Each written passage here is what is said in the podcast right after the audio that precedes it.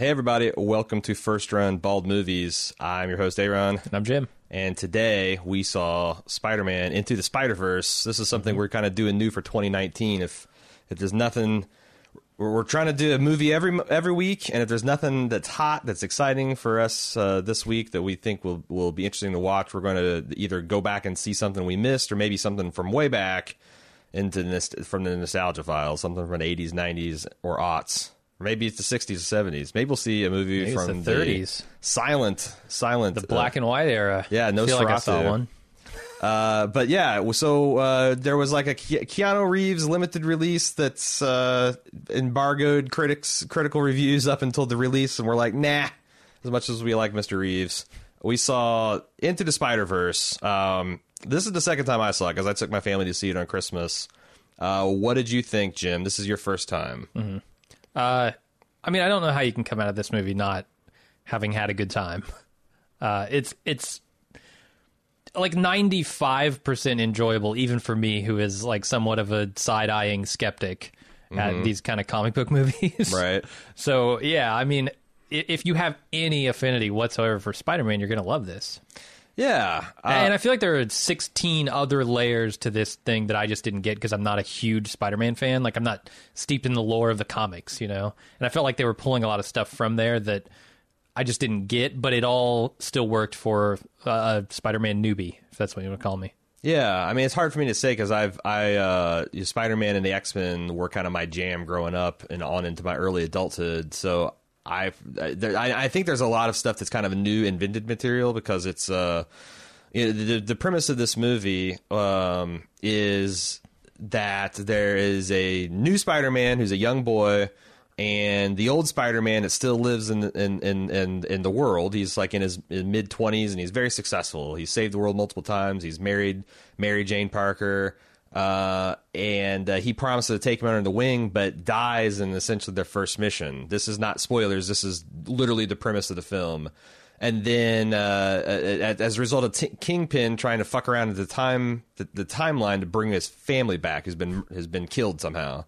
Uh, and this brings a whole bunch of uh, potential allies for this new Spider-Man from from multiple dimensions. It's very, very Rick and Morty. In fact, I wouldn't be surprised if a lot of the storyline was kind of inspired by by by you know cross pollination from from watching that.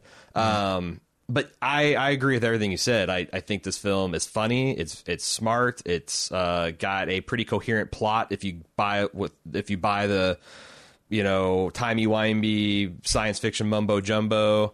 Um, it's got a lot of heart and a and, and emotion, and it does a really good job. It, it what I thought, and I, I guess I never really thought about this, is how malleable the Spider-Man myth is. Um, like you can do so many different things. Like I've always thought Spider-Man's kind of rooted in a particular place and time, and and this this kind of turns that on its head and shows that you know the really important thing about Spider-Man is you know the great power comes great responsibility and there's um, some moving tributes to Stan Lee throughout the film and then the the uh, at the credits they they have uh, you know his his his personal belief that you know anyone that does the right thing when it's hard to do that's the definition of a superhero and the, the, anybody could be Spider-Man and that's kind of like the theme one of the things I think the, the the film plays with is that you know uh, anybody could be bit by the spider and and choose then choose to use those powers for good. So I liked it. My son liked it. Cecily liked it. You liked it. I've not heard anyone shit on this film. No, I've never heard anything other than glowing reviews for this thing. What did you think of the animation style? Because it's peculiar. So I liked all of it except for Kingpin. I oh. actually Oh. think the Kingpin is like it, it's almost like a logistics thing. Like there's no vehicle built for this man, then and they don't ever address it. Like it's, Yeah. it's he just slides out of an SUV, no problem. Yeah, Uh, he walks through doors. He that he won't fit through. that he that, that frame like think Shaquille O'Neal except if he was as wide as he is tall. yeah, he's a Like, cube. it's it's fucking ridiculous. I, I really didn't like the Kingpin uh, design of Uh-huh. character design, but other than that, I thought the animation was amazing, yeah, I especially during the action sequences. Oh yeah, I, I like the Kingpin like uh, because I I, I feel like if Kingpin was drawn conventionally, more like a Vincent D'Onofrio uh, from the the Netflix adaptation of Daredevil, that you just wouldn't buy that he could potentially menace Spider Man. Yeah, I don't buy it anyway. But Be- because in the co- huh? I don't buy it anyway. but sure, but making him I this kind ya. of like larger than life monster, like impossibly much, because because the the whole thing with Wilson Fisk is he is like uh, incredibly strong. People think he's fat, but that the the myth of it is that's actually all muscle. Okay, so you know, and and the, the tension between a Spider-Man Kingpin fight is always you know Spider-Man could kill Kingpin easily, uh, but subduing someone that powerful. Uh, but yet f- that's that's fragile is something that Spider-Man always struggles with. Like you know, when he fights a Titanic guy, he can just use all of his spider strength and all of his speed and ability. When he fights a mortal, it's it, it's harder for him to do that. So again, steeped in the spider lore, I was like, oh, I like this billboard size Kingpin, uh, and I like the superhero, the physics behind it. But I also, it's so, I mean, it's clearly 3D animation that's working very hard to look like 2D. And the way it kind of flashes and they play with like comic book conventions, like occasionally you'll see uh, uh, uh, the the new Spider-Man's thoughts appear into like li- yellow boxes, and sometimes you'll see like you know a, a old Batman series, Wham Bam Kapow. Um, Yeah, I, I thought it was hilarious to see kind of the the conventions of Spider-Man. You know, where he has Spidey sense, and there's this constant voice in his head that you, as an audience member, are privy to, being sort of discovered by a new Spider-Man. yeah, yeah, Uh, yeah. th- this is very, very early on in the movie, like Yeah. uh, almost uh, with, probably within the first ten minutes. Right. But the things that they do there, uh, playing around with that concept, is just really cool. Yeah, and I I just thought that there's when I watched this movie because I thought some of the the um, the, the recent movies of Spider-Man are pretty good. Like all the Sam Raimi ones, I didn't care much for the Andrew Garfield, but but mm-hmm. the problem with the Andrew Garfields wasn't that Spider-Man didn't look cool or move like Spider-Man. But I gotta say mm-hmm. that animation is where Spider-Man really shines because you just they're they're still making him be CGI in a real world. There's something clunky and weighted. where when he's just you know effortlessly acrobatic and he moves like the Spider-Man uh, is, is always drawn to be you know kind of like a Spider-Man. His his joints kind of bend to odd angles and he does weird things with his fingers and toes to stick on walls. And I felt like this is one of the truest like Spider-Man come to life and just just lavish and in the creativity it beggars my imagination just thinking trying to imagine how someone come up with some of the shots and like the processes and just like the credit sequence at the end i was thinking that like who the fuck came up with this and executed it I know it's like a hundred dot guy, but like there's got to be like a Yeah. half dozen men and women that like had this this vision to come up with, and like how do you how do you do that? And then once you have the vision, how do you make it happen? Mm-hmm. And this movie is just a two hour long version of that, like inventive camera angles, uh, wild shot lines, uh, crazy focus pulls, and slow mo and fast mo and dimensional and, and, shifting. like different styles of, of animation and, Yeah. and that kind of stuff. Like Yeah. th- there's a lot of vector art kind Yeah. of stuff in there, but also at the same time they're putting like comic book, almost like a paper texture across just like the sky or the window that you're looking out of or whatever, giving it like a really weird but unique and interesting feel. And the other thing that they, they a lot of Spider-Man ada- adaptations miss, which I think they've gotten pretty. Uh, uh, the new uh, is it Tom Holland? Is that the new one? The new guy. yeah, yeah. The way his his eyes are expressive. Uh, you know, that's just something in in the comics. Like you know, Spider-Man is just wearing this this this mask and passive mask, but in the comics, he can always kind of scrunch up his eyes and like you know narrow them and widen them and show shock and fear and laughter, and that all just happens and you know, it doesn't make any fucking sense, but it looks cool, and it's Yeah. it's a lot of uh, Spider-Man's personality. Because in in the movies, they're always looking for an excuse for him to take his mask off because you know what the hell you, you, Gonna you- pay Tom Holland to not show his face. yeah, you got you got to have a guy acting here, and Although they paid Nick Cage to not show his face in this one. Oh, that's true. Nick Cage finally got to be in a super to play to, to be in a superhero film, just He a sure straight up did. superhero Yeah. film. So good for him. Good for Uh-huh. him. I know he wanted Superman. Maybe he'll settle for for one of the best Spider-Man. I mean, I man, I I really love Spider-Man 2. I really love Homecoming, but I, this might be my favorite Spider-Man ever. Hmm. It's just a lot of fun, and it's also good to take because I think it, it's you know, got some pretty decent like moral lessons if you're looking for that as a parent to teach a kid. Um, the other thing is um, because we're going to talk about the some trailers maybe here in a minute. Uh, I feel like the, the trailers. I don't understand why this thing's marketed as like a kids film. Because when you look hmm. at the, uh, and maybe it wasn't marketed that way. I don't, I don't feel like it was marketed well at all. But it, it seems like it's still making a couple hundred million at the box office. But you know, every trailer we saw was a was a was a car, not even young adult. It was just the cartoons. Um, Yeah. and like it's this isn't a this isn't a kids film. I, it's not an adults film. It's it's not even a family film. It's just a really good. It's an all age. It's an all ages attraction. Mm-hmm. And I felt like that the marketing somehow maybe didn't didn't quite get that. Um, I don't think it mattered though. It was so good that literally anybody who's talked about this movie has said glowing things. Yeah. So, like when you said, "Hey, uh, maybe we should talk about Spider Verse," I was like, "Well, I haven't seen it, but I would love a chance to." Yeah. It's also uh, is produced by uh, Lord and Miller, who are the guys behind like Twenty One Jump Street and the Lego Movie and uh, a couple of reboot of Twenty One. The twenty, yeah, yeah, yeah, yeah. The, movie, the, yeah. the one is well, fa- fairly well received. Um, Okay. and uh, I, I don't know, like these guys. Um, oh, I guess they also directed and wrote the Cloudy with a Chance of Meatballs. I. These guys feel like a, another kind of early Pixar where they take things that seem like they should just be cash in or second tier shit, like the Lego movie. That should have been just a two hour long commercial for Legos, and it was, but it was also a very amazing experience in in, in and of itself. And um, I felt like they just can tell a hell of a story with just about any palette you give them. Plastic toys, Spider Man, Dude Bros, whatever you give them, they will they'll, they'll tell a compelling story um, for it. So. Yeah, uh, take your wife, take your kids, take everybody because there's Spider Man and everybody up in here. Uh, anything else you want to say, non spoiler?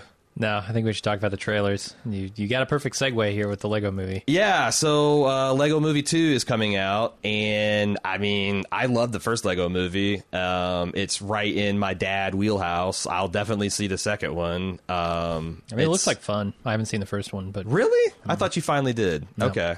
Yeah.